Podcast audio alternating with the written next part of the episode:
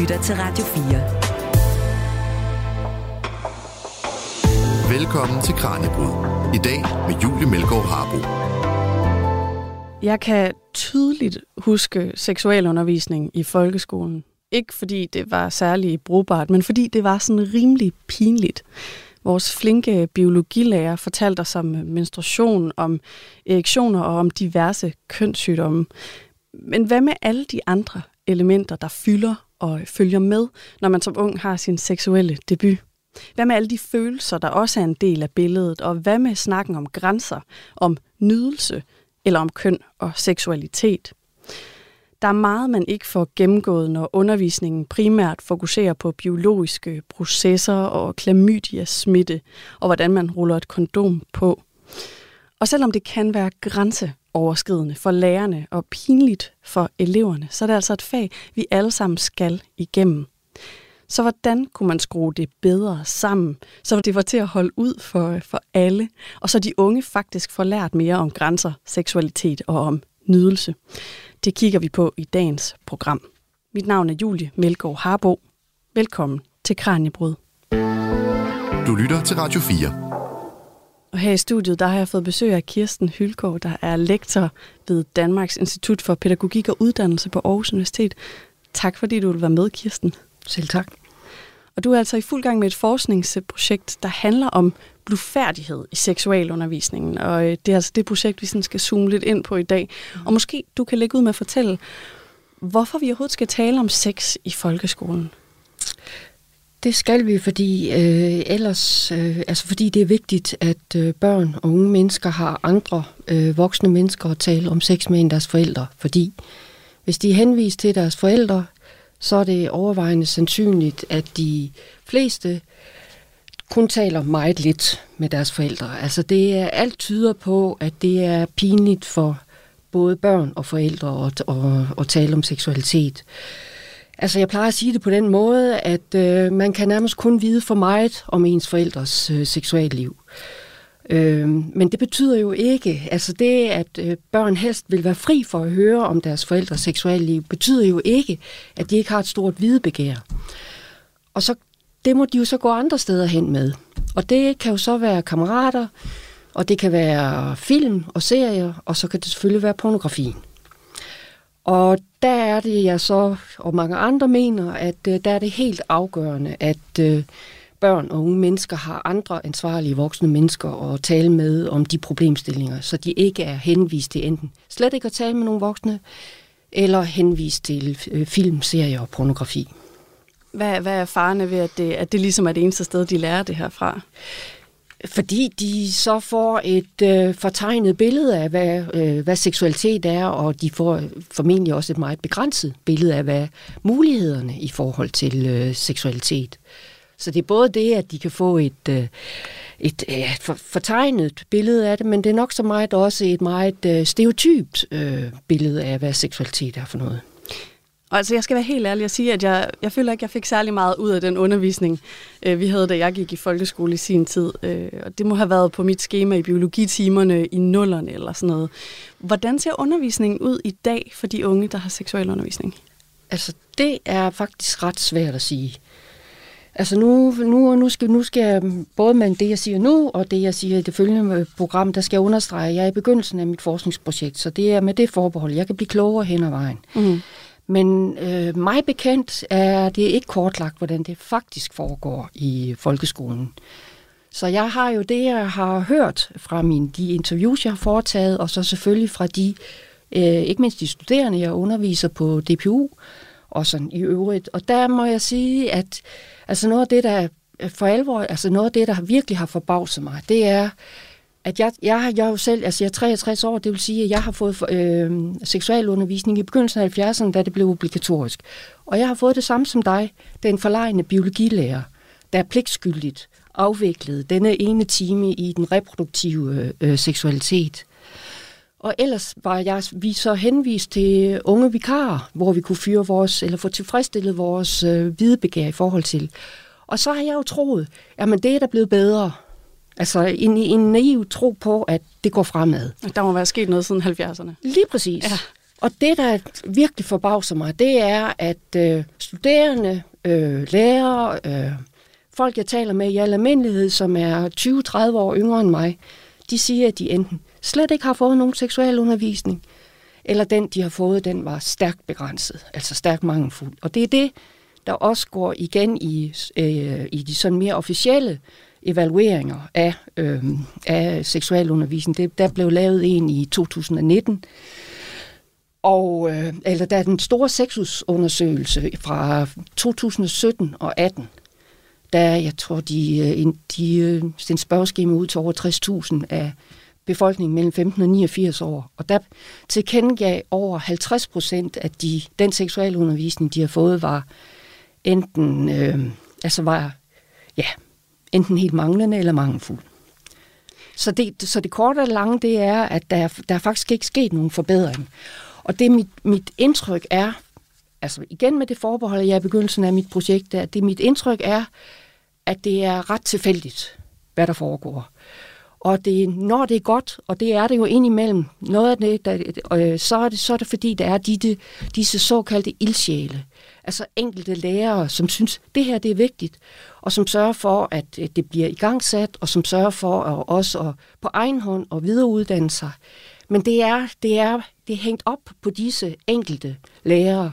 Er der slet ikke nogen, altså sådan som det ser ud i dag, er der slet ikke nogen retningslinjer eller øh, nogen, altså nogen idéer, der er faste om, hvad man skal tale om og hvordan det skal foregå?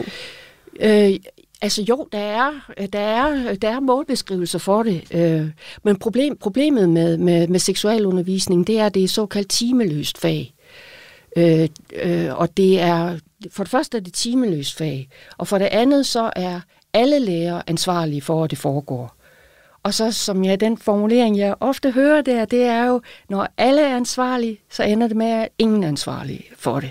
Selvfølgelig er det skoleledernes ansvar, øh, men altså skolelederne er ansvarlige for det hele, så, så det, det giver ikke så meget og, mening at sige det.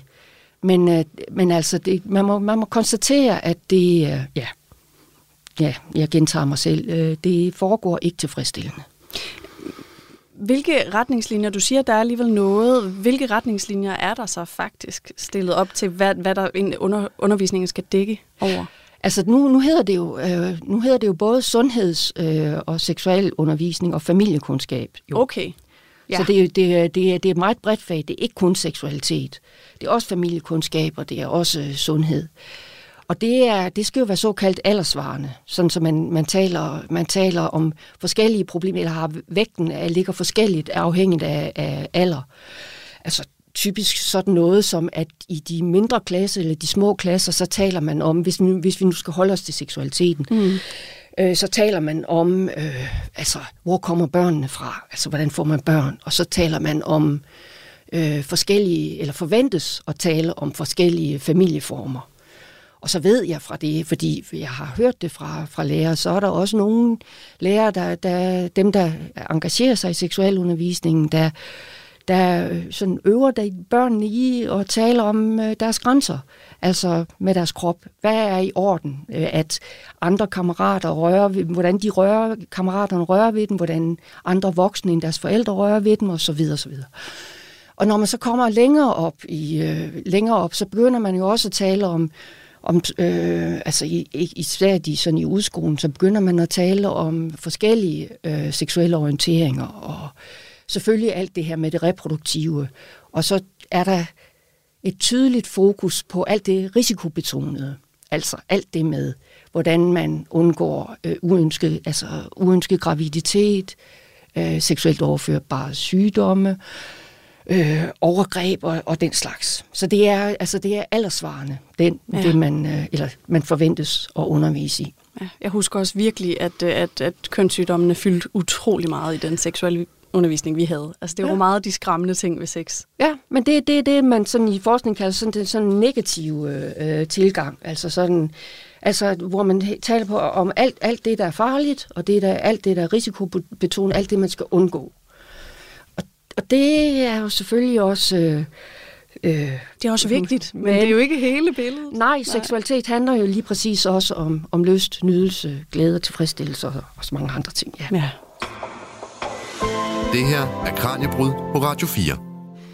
Så jeg synes, det kunne være spændende at tale mere om udfordrende ved selve seksualundervisningen. Som du selv sagde, blufærdighed, det er jo noget af det, du, du undersøger. Så både mm-hmm. udfordringerne for, for lærerne og for eleverne. Mm-hmm. Og jeg synes, vi lægger ud med lærerne. Hvorfor er det svært, det her med at undervise i, i sex, i seksualitet? Ja, altså det, det der er jo problemet, det der er jo helt åbenbart er problemet, det er, at det er vanskeligt at forholde sig savligt til sex. Øh, åbenbart for, for, for, for alle hver. Øh, og det, det er, det, det, jeg tror, der er to ting i det, to dimensioner i det. For det første, så er det øh, meget, meget vanskeligt at, at tale om, om, om sex, uden at det, det implicit kommer til at inddrage ens egen, implicit eller eksplicit kommer til at inddrage ens egen personlige erfaringer, ens egen private seksuelle liv. Og som alle, der, under, der har forstand på den her slags, og som har gjort sig erfaringer med det, som underviser og lærer i den her slags, siger, det er meget, meget vigtigt, at man holder sine personlige erfaringer ude af undervisningen. At det, det skal handle om det fælles tredje, det skal ikke handle om mig, det skal ikke handle om jer heller, men øh, det, det fælles tredje. Problemet er, at det er så så vanskeligt at, øh, at holde sin, sin personlige erfaring og sin, øh, sit private øh, seksualliv øh, ude, også fordi, at øh, fordi øh, børnene, især børnene, øh, kan finde på at stille nogle ret uventede, øh, overrumplende spørgsmål. Altså inden de når puberteten, hvor de begynder at skamme sig over deres seksualitet og begynder mm. at blive blufærdige på, på en anden måde, så, så kan børnene altså finde på at stille nogle meget, meget vanskelige spørgsmål. Altså det, det, det er den ene ting, øh, øh, hvor man nærmest ikke kan svare på den, uden at, øh, at ens, øh, ens seksualitet kommer på tale. Det er den ene ting. Og den anden ting, det er, at øh, man som lærer har et professionelt forhold til andre folks børn. Og det er det ved, ved professionalisme, der, der, der, der forventes det, at altså, ideelt set, så er professionelle forhold afseksualiserede. Eller de må ikke være seksualiserende. Hvis de er det, så er de ikke pædagogiske.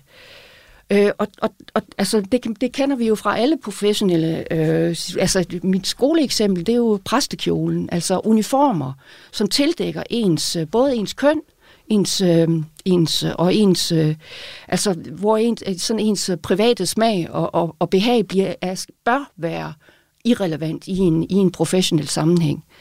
Og der er det, der er det, altså der er det åbenbart sådan, at seksualitet, det udfordrer selve denne øh, professionelle position, som man bør have som, som lærer og som pædagog. Og måske du kan prøve at tage os med ind i klasselokalet, og så har du nogle eksempler på nogle af de her dilemmaer, der er opstået i, øh, i klasserummet, når lærere de har skulle, skulle undervise i det her, man har følt sig på en eller anden måde blufærdighedskrænket. Ja, altså der, man kan jo, altså, altså jeg, jeg har flere eksempler efterhånden, som jeg takket være lærere har, har, har fået. Og et af de mest slående eksempler, jeg fik øh, for ikke så længe siden, det var det var en lærer, øh, som gav mig det, det eksempel, at øh, et barn havde spurgt, øh, hvordan smager sæd?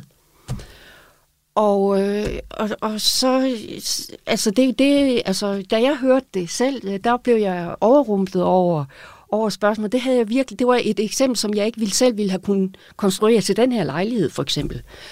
Og det, der var problemet med det spørgsmål der, det er, hvordan, svare, hvordan kan man svare på det, uden at man samtidig får fortalt noget om sin egen seksuelle orientering og praksis. Altså man kan jo, man kan jo sige, det ved jeg ikke. Dermed får man sagt, det er ikke en del af ens praksis. Eller man kan prøve så godt man nu kan og, og, og beskrive smagen. Eller, og, eller, og, og det tredje problem, det er, hvis man nu ikke mener, man skal øh, besvare et sådan spørgsmål, hvordan får man det så gjort eller rammesat undervisningen, så barnet ikke bliver udskammet, eller får fortalt, at det er forkert, fordi det har stillet det her spørgsmål.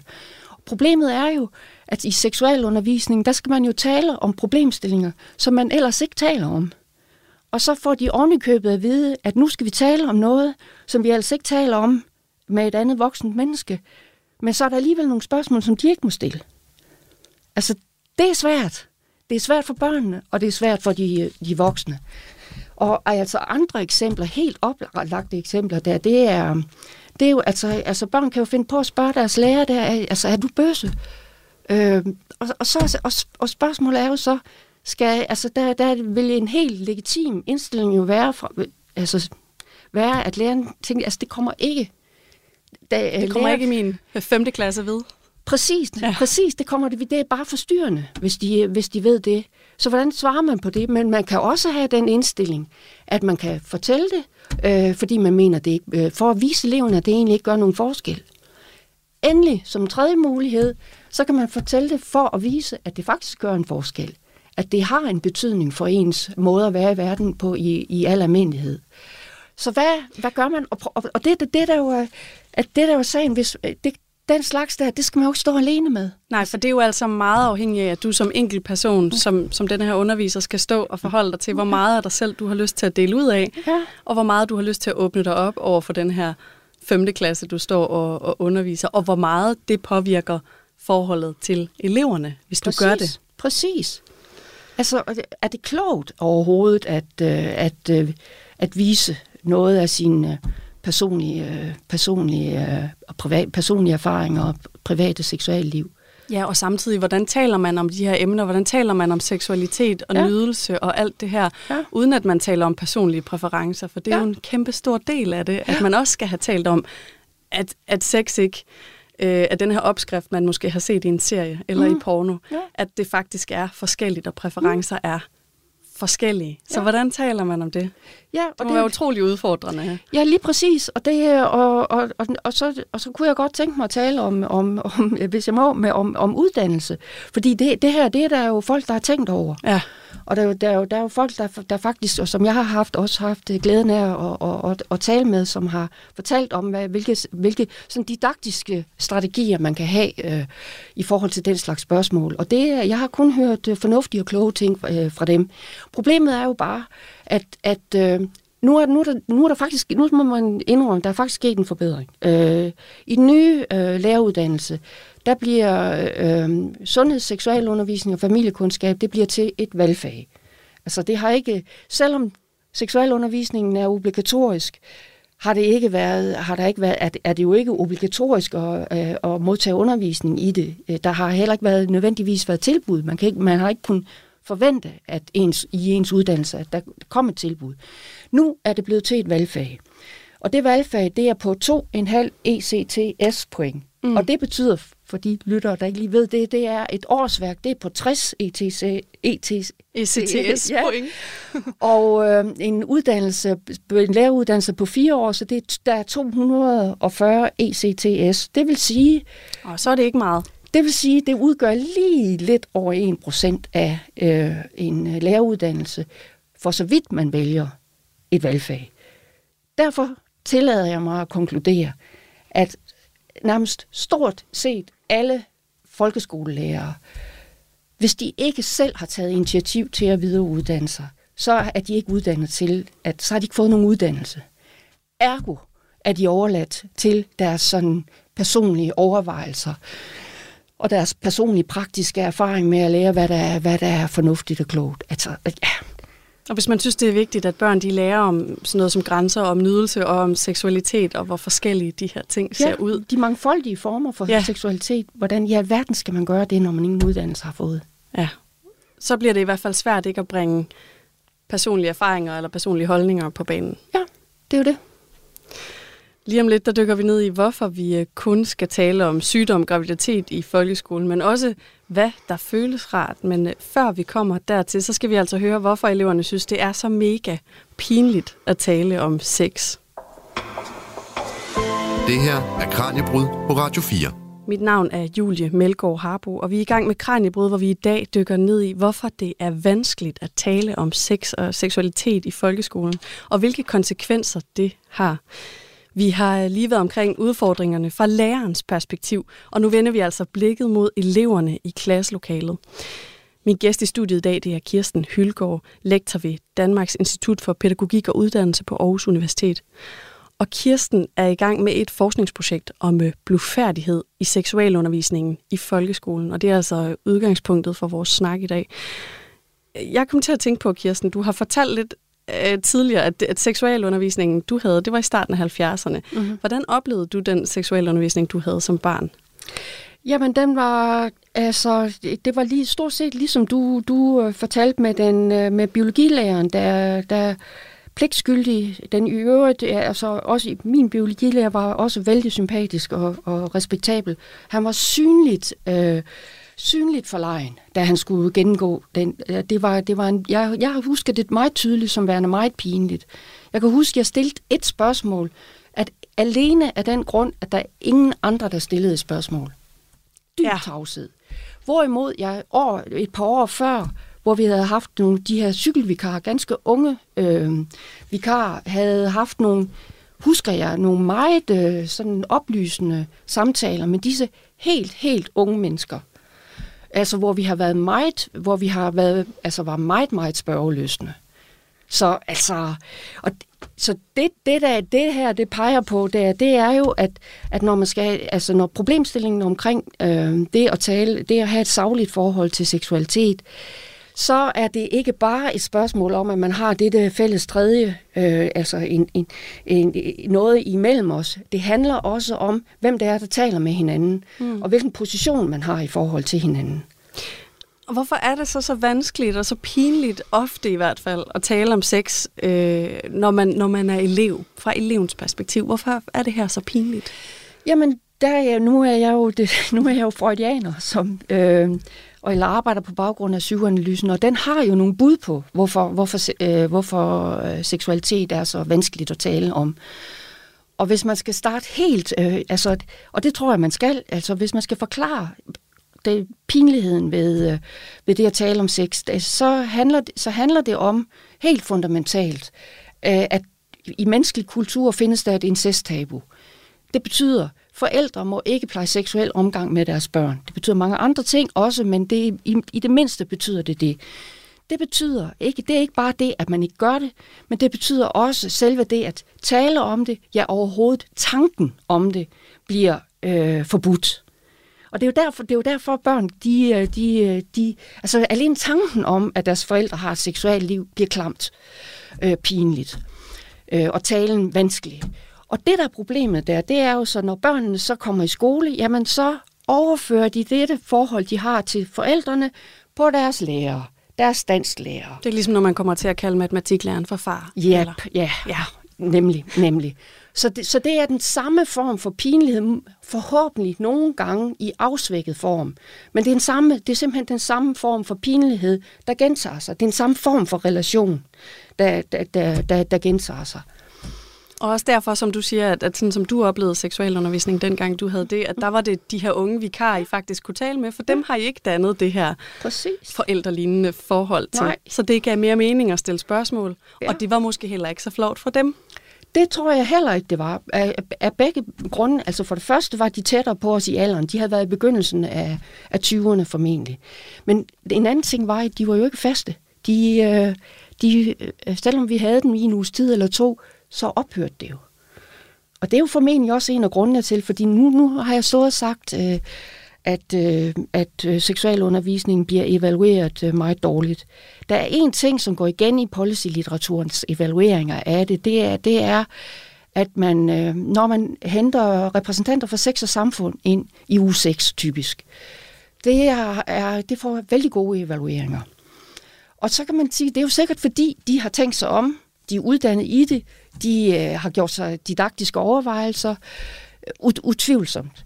Men der kunne jo også være den mulighed, at de kommer, disse ganske unge mennesker fra, fra sex og samfund, de kommer ind en enkelt dag, og så er de ude af døren igen. Så børnene kan, kan få tilfredsstillet deres hvidebegær, uden at skulle se det, uden at skulle øh, diskutere øh, lyrik eller andengradsligninger, øh, se deres lærer ind i øjnene dagen efter. Det, det, øh, jeg husker da i hvert fald hele snakken om øh, sådan pubertet, alle de biologiske ting, der følger med seksuel undervisning. Mm. Der havde vi da øh, øh, et par gange, hvor vi var nede ved sundhedsplejersken og tale, og hende havde vi jo ikke noget at gøre med ellers. Nej. Så det var da også nemmere at se hende ja. i øjnene under ja. hele den her pubertetssnak, yes. ja. end det var at se biologilæreren i øjnene. Ja. Og, og så kunne man jo let komme til at tænke, jamen ville det bedste så ikke være, at man simpelthen her havde sådan et rejsehold, der kom, øh, sådan en konsulentbistand. Ja og det tror jeg, der er mange, der løser forpligtelsen på, på, på den måde, og jeg, jeg, skal, jeg skal ikke øh, udskamme dem øh, for det. Jeg forstår, jeg forstår det. Problemet er jo det, som, som så øh, folk, der arbejder i, i folkeskolen, siger. Altså, der opstår jo i, altså de her problemstillinger omkring seksualitet, det er jo ikke noget, der bare, det er, det er jo præcis, det der er problemet med seksualitet, det er, at det kan ikke afgrænses. Det er ikke, ikke et fag på samme måde, som man kan afgrænse biologi og dansk og, og matematik. Det kan, det kan også være vanskeligt, men problemstillinger omkring seksualitet, de dukker jo op i dansk undervisning, i, i historieundervisningen, ja sikkert også i matematikundervisningen, altså hvor som, hvor som helst. Og der er idealet jo også i, i policy-litteraturen, det er, at, at lærerne, lærerne skal det, de kalder gribe læringsmulighederne. Altså det, når, når problemstillingen opstår, altså når for eksempel, når, hvis jeg må bruge ja, en, jeg har øhm, i 4. klasse fru Jensen, øh, dansklæreren, hun greb en, en, en læringsmulighed ved, at nogle af mine kammerater begyndte at fnise over ordet munkekutte. På Albergensis, hvor jeg kommer fra, der er kutte, øh, det, det, er en, øh, det er slangord for at bolle. Hun greb lige den mulighed der, hvor, hvorfor fnæs vi over det her?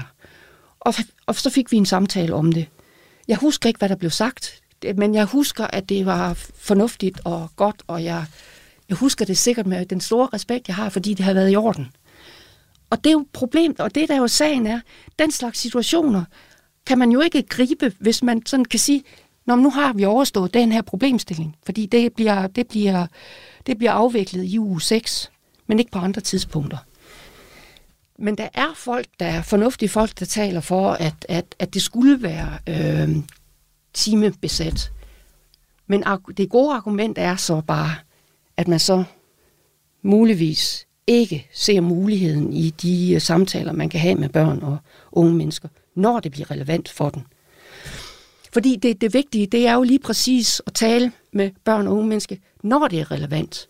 Sådan, så man ikke gør det hverken for tidligt eller for sent og guderne skal vide, det er sikkert altid enten for tidligt eller for sent, det ved jeg godt, men, men det idealet, at det hverken er for tidligt eller for sent. Og det vil så kræve, at alle på læreruddannelsen fik en eller anden form for øh, begreber om, hvordan man taler om de her ting. Præcis, præcis. Hvilke konsekvenser har det her, eller kan det have for børnene, hvis de ikke lærer øh, ordentligt om køn og om seksualitet?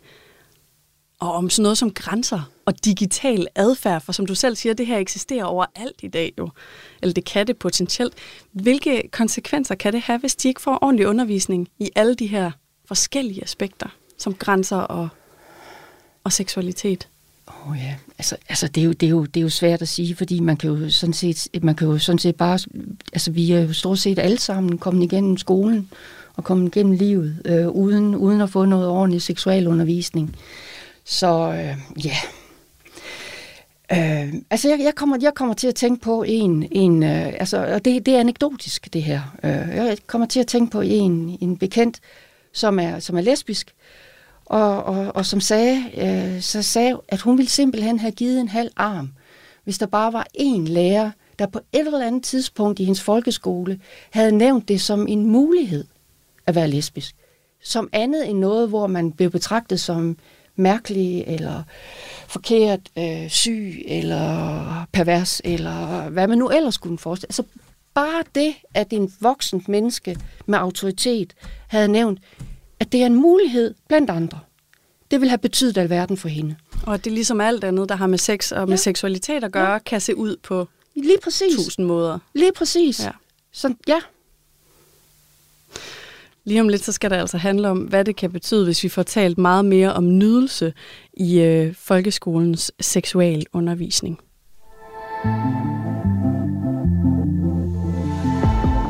Du lytter til Kranjebrud på Radio 4.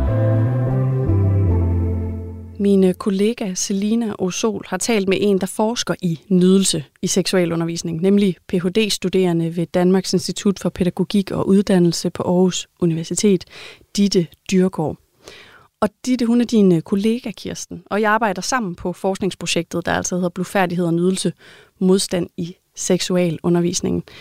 Og nu har vi talt øh, meget om dit primære forskningsområde, Kirsten, nemlig blufærdigheden, så lad os øh, straks dykke ned i nydelsen. Hvorfor skal vi tale om nydelse i forbindelse med folkeskolen? Ja, men det skal vi, fordi der er et større studie, der peger på, at det er gavnligt for elevers øh, viden og for deres sikkerhed og for deres sundhed.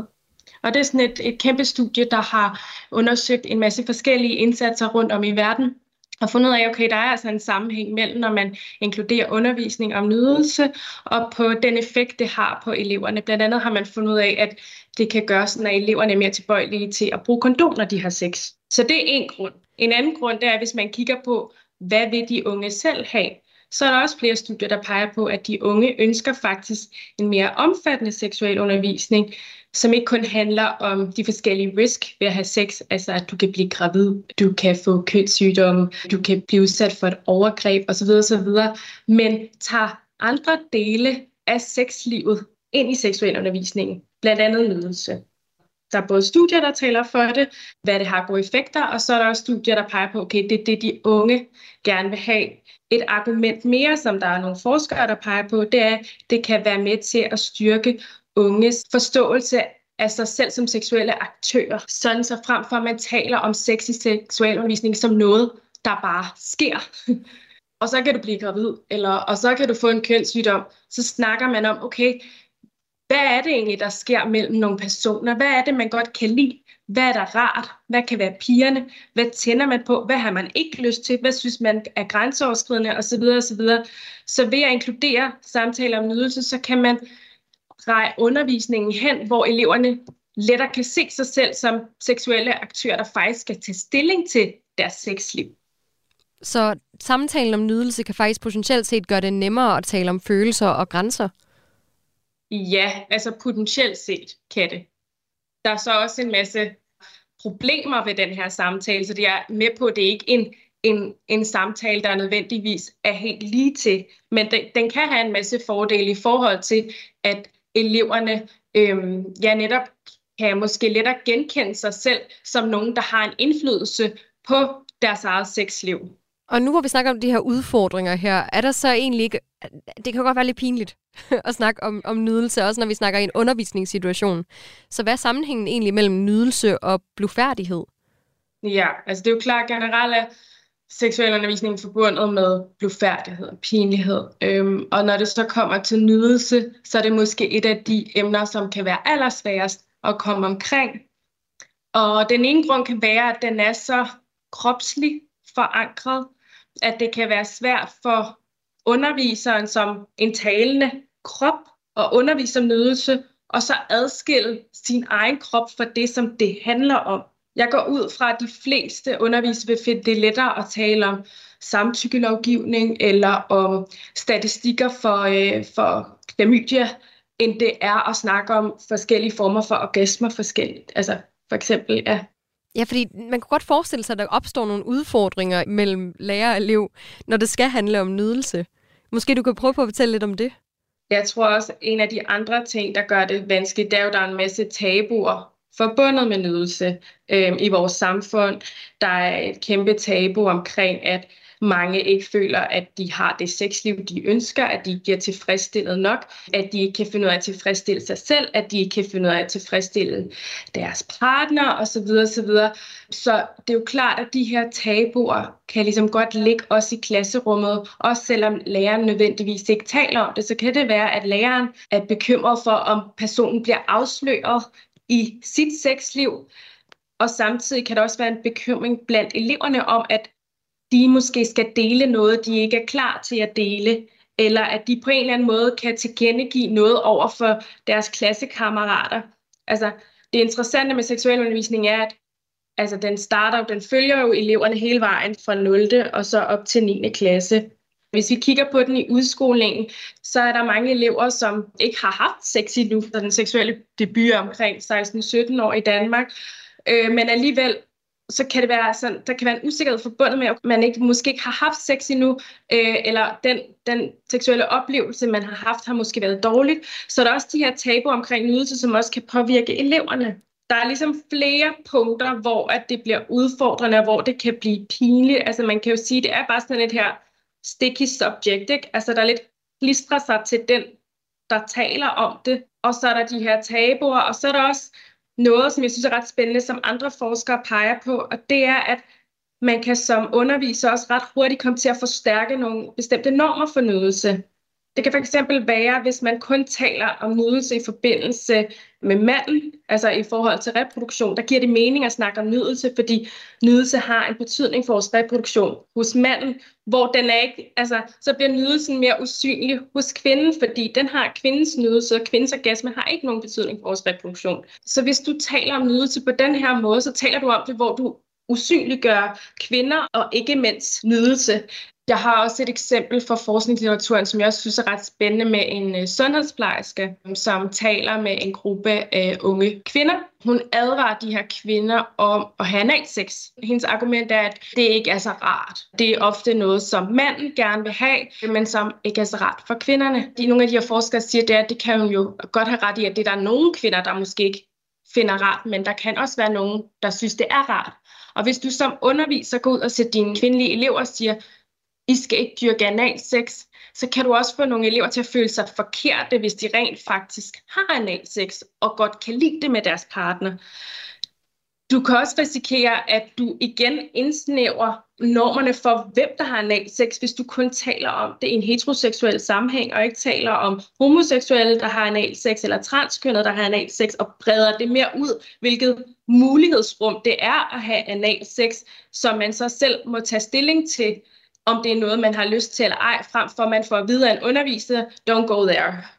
Så når vi snakker om nogle af de her forskning, som den ser ud nu, hvor ja. er vi på vej henad, når vi snakker nydelse i et forskningsøje med? Ja. ja, altså det er jo ret interessant, fordi den her samtale har været i gang siden øh, 1988, hvor den startede i, USA hos en professor i øh, psykologi og øh, women's studies og al, under alle mulige titler, der hedder Michelle Fine. Hun havde det her opråb, hvor hun så, at seksualundervisningen simpelthen ikke inkluderede en diskurs for et kvindeligt begær. Så det skrev hun en artikel om, hvor hun var sådan, det er for dårligt, at vi kun snakker om begær i forhold til manden. Og det satte ligesom sådan en kæmpe bevægelse i gang. Så der var en masse andre forskere, øh, der begyndte verden over at sige, det er for dårligt, vi, vi mangler at have fokus på begær og på nydelse i seksuel undervisning. Nu er vi så der, hvor at, fra at det ligesom blev meget sådan en, vi mangler det her, og det handlede særligt om kvinder, så nu er vi på vej et sted, hvor det handler om, okay, hvordan kan man så gøre det på den bedst mulige måde? Og der er så også flere forskere, der netop peger på nogle af de her udfordringer, jeg ridser op, at ja, det, det kan have nogle gavnlige effekter at inkludere nydelse, men der er altså også nogle, nogle faldgrupper, som man er nødt til at være opmærksom på. Så det er lidt der, hvor undervisningen er. Den, den er blevet mere bredt ud til at gælde for, øh, for unge generelt, og ikke kun for kvinder.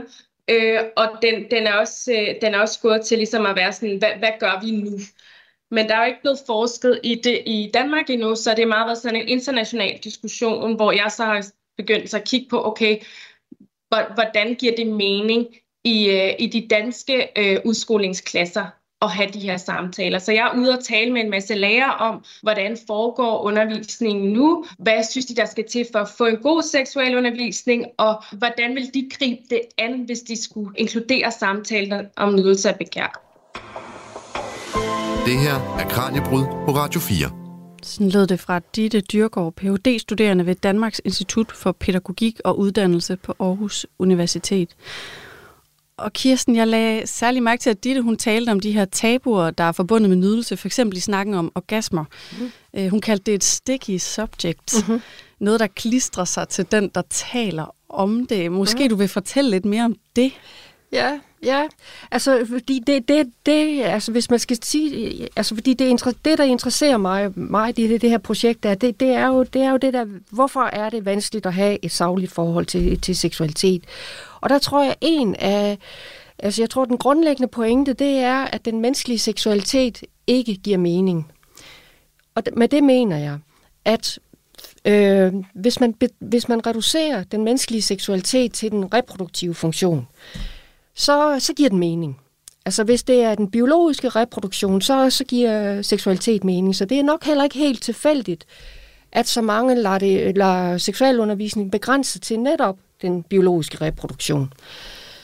Problemet er jo bare, at det, vi, det, der, det, der er karakteristisk for den menneskelige seksualitet, det er, det er jo, at næsten, altså, altså det er jo en minimal del af den menneskelige seksual, seksualpraksis, som faktisk fører til reproduktion.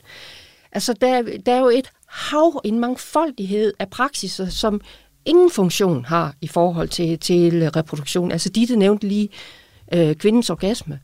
Men der findes jo så mange andre. Der findes jo også øh, en, mange praksiser, som jo decideret øh, nærmest udelukker øh, reproduktionen.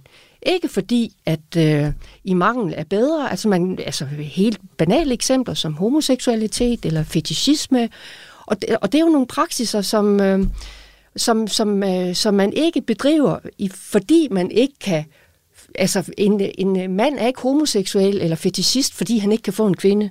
Det er jo præcis fordi, det er det, der giver nydelse. Så der er et element af, så altså det man kan sige om, om den menneskelige seksualitet, til forskel fra den dyriske reproduktive seksualitet, det er, det er at den er meningsløs. Øh, det, det, det er altså, altså, altså det, eller det er forfejlet at tro at, at betragte det som, som, men, som, som meningsfuldt. Og det tror jeg gør det ekstra vanskeligt at, øh, at, at tale om.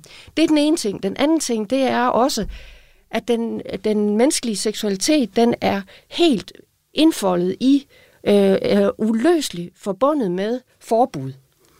Altså, det, det, altså lige fra man, lige fra, man øh, fra, fra fødslen, noget af det første, at man, øh, altså et af de vigtigste ord i opdragelsen, det er jo nej, altså det er forbuddet. Der er, altså den menneskelige seksualitet ville ikke findes, hvis det ikke var for forbud. Incesttabu som det første, som gør, at, som findes i alle menneskelige kulturer, det er nærmest det, der gør menneskelig kultur til, til menneskelig. Og så findes der et hav af andre forbud moralske, påbud, altså af, moralske påbud. Og det der så er det tricky, det interessante, det er, så kunne man jo drømme om, jamen hvis der nu bare ikke var alle de der forbud og al den der moralisme, så vil vi, så vil vi blive frigjort, og så vil vi opnå fuld og helt og total nydelse og tilfredsstillelse og blive lykkelige og glade. Der er det i det mindste pointen i psykoanalysen. Øhm, det er, at nydelse er helt uløseligt forbundet til forbuddet. Så det, at det det, man øh, opnår allermest nydelse ved, det er også det, der er det forbudte, det umoralske, det anstødelige. Altså, som vi jo kender det i forbuden frugt smager bedst. Altså, som vi... Og så kan man jo, så kan man jo øh, straks, så har man jo allerede svaret på, hvorfor det er så utrolig vanskeligt at, at tale om. Hvis det, hvis det, der virkelig er pigerne, det, der er spændende, det er faktisk det, der er forbudt hvordan skal man tale om det, øh, hvor man som, som, som øh, lærer og som pædagog jo repræsenterer moralen. Ja. Ja, og hvor man samtidig, hvis ja. du underviser i de biologiske processer, let ja. kan stille dig på afstand. Men igen, hvis du skal tale om den mangfoldighed, der ja. er, ja. når vi taler sex og seksualitet, mm-hmm. Så er det godt nok svært at holde sig på afstand på samme måde. Mm. Så det er altså udfordrende at undervise i seksualundervisning uden at inddrage sig selv, og det er vanskeligt at modtage undervisningen, øh, når eleverne føler det her er så pinligt at høre på. Så hvordan ser fremtidens seksualundervisning ud, hvis man spørger dig? Ja, altså jeg, er, nu, nu jeg, jeg er jo sådan en, der jeg er øh, notorisk negativ. Altså jeg, jeg tror sådan set, at det jeg har, det jeg har, eller, og der, det, altså det jeg har argumenteret egentlig for, det er, det er, øh, at, at eller det jeg egentlig, det, det jeg har argumenteret for her i, i den her udsendelse, har egentlig været, eller begrundet, hvorfor det formentlig ikke er muligt at opnå en tilfredsstillende seksualundervisning. At der vil altid være noget utilfredsstillende ved seksualundervisning, og der er gode grunde til, at, at, øh, at, at, at det, det må være sådan. Og så skal jeg jo selvfølgelig straks i samme åndedrag skynde mig og sige, og det er jo på ingen måde noget argument for ikke at forbedre. For der er altså den, den, den nuværende ordning. Der er plads til forbedring.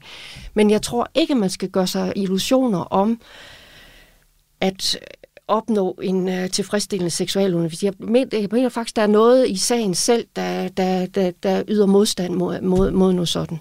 Ja, som vi hørte Ditte Dyrgaard fortælle før, så for eksempel sådan noget som en kvindelig nydelse ja. Mm. har været noget, man har talt om siden 88, tror jeg. Hun sagde, at man mm-hmm. gerne vil have mere på ja. skoleskemaet, og man har stadig ikke helt fundet ud af, hvordan det skal se ud. Ja, ja. Hvordan, og, og, altså, jeg, der skal der ikke, jeg skal ikke bebrejde lærerne. Altså, jeg, vil, jeg er da glad for, at det ikke er mig, der skal undervise i det. Altså.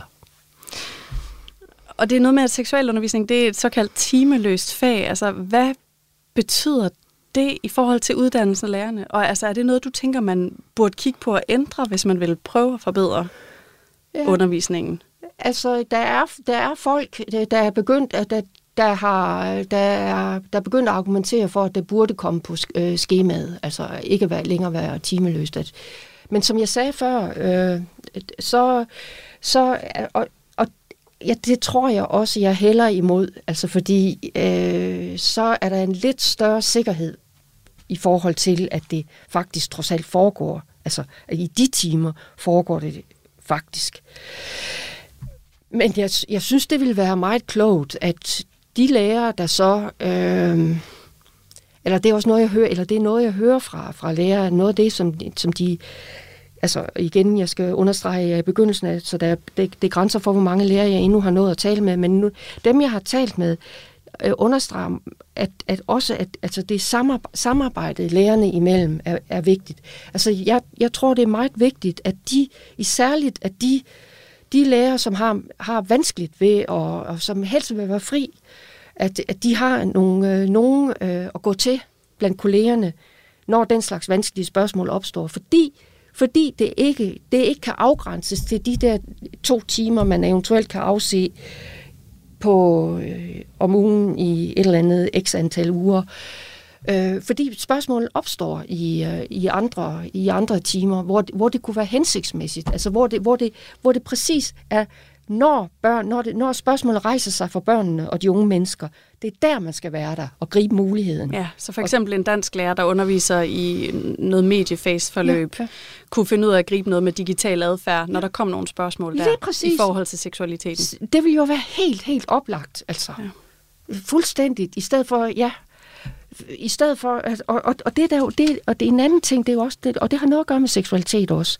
Altså grunden, altså der var pointe i det, at det er timeløst, det, det, det er jo også det, at det er utrolig vanskeligt at skælde, og den menneskelige seksualitet, vel at mærke, altså ikke den dyriske reproduktive seksualitet, som jo er afgrænset blandt dyr, det er jo bestemte perioder oven i købet, det er det som bekendt ikke blandt mennesker. Øh, og det, der også, det, der også er så karakteristisk for seksualitet, det er, at, at det, er jo ikke, det, det er jo ikke rigtigt til at uh, afgøre. Altså det er også det, som de siger, det er sticky. Øh, fordi fordi det, det kan være vanskeligt at afgøre, hvornår noget er seksuelt, og hvornår det ikke er seksuelt. Når noget er pigerne, er det så fordi, det er pigerne, fordi det er seksuelt? Eller, hvad, hvad, hvad, eller er det bare spændende? Eller, bare, eller er det bare spændende, og kan man tale om noget, der er spændende, uden at det er seksuelt? Og, og, og der er en masse af komplicerede spørgsmål i det. Sådan, så det, det der spørgsmål om det seksuelle, der, det, det har det med at uh, blande sig uh, i, på, på, på mange forskellige felter det, argument, det vil være argumentet, eller det forbeholdet i forhold til, at det blev timefastlagt, men jeg tror, jeg tror, jeg ender med at mene, at det vil være en god idé, hvis det kom på skemaet, sådan så man i det mindste sikrede, at der så i hvert fald var en eller anden form for samtale om de her problemstillinger. Ja, der forhåbentlig var en lærer, der så var en af de her ildsjæle, du har talt om, yes. som faktisk har lyst til at, at tale om det her, faktisk kan se pointerne med at have de her samtaler med, med eleverne. Ja, og så en, en sidste også, eller en, en, i hvert fald en, en vigtig ting, og, og, og at, at man så også fra seminariernes side sørger for, at de ildsjæle, eller dem, der så, eller måske ikke ligefrem er ildsjæle, men som der godt vil påtage sig opgaven, har mulighed for videreuddannelse. Altså, så det ikke kun er begrænset til det her meget, meget lille fag på læreruddannelsen, som man lige har oprettet. Lige præcis, og de der enkelte ildsjæle, som jeg vil gerne understrege, man virkelig skal have, de skal have alt mulig respekt, altså at, at de gør det på trods, fordi de gør det på trods. Øh, og, og, og, altså, men, men at det også er de sådan mere lunkne, som måske godt kunne, øh, kunne øh, varetage det, hvis det skulle være. At de, har, de ved, at de har nogle steder, hvor de kan hente hjælp og få videreuddannelser og materialer osv. osv. Ja, for et af problemerne er vel nu, at man ikke har nogen standarder for, hvordan man taler om de her ting. Nej. Så selvfølgelig mangler man det som lærer, hvis ikke man skal ud i at bruge sig selv hele tiden. Ja, og det skal man ikke. Nej. Det tror jeg vil være de sidste ord for i dag, Kirsten. Mange tak, fordi du ville tale med mig. Selv tak. Jeg har talt med Kirsten Hylgaard, der er lektor ved Danmarks Institut for Pædagogik og Uddannelse på Aarhus Universitet. Og hvis du har lyst til at lytte til endnu mere Kranjebrud, så kan du som altid finde alle vores programmer i dine foretrukne podcast-app. Du skal bare søge på Kranjebrud. Programmet her er produceret af Videnslyd for Radio 4. Mit navn er Julie Melgaard Harbo. Tak fordi du lyttede med. Han nægter, at der har været tale om sådan en bevidst manipulationsstrategi fra hans side. Ikke? Charles Manson. Og det er jeg overbevist om, der har været. Kultlederen, der endte som centrum for en række bestialske drab. At det lige går ud over de mennesker, det går ud over, det er et tilfælde. Lyt med, når vært Christoffer Lind og religionshistoriker Peder Bybjerg forsøger at forstå mennesket bag monstret i Krimiland. Manson er helt sikkert sociopat. Højst sandsynligt psykopat. Find det i Radio 4's app, eller der, hvor du lytter til podcast. Radio 4. Der er måske mere bag. Ikke så forudsigeligt.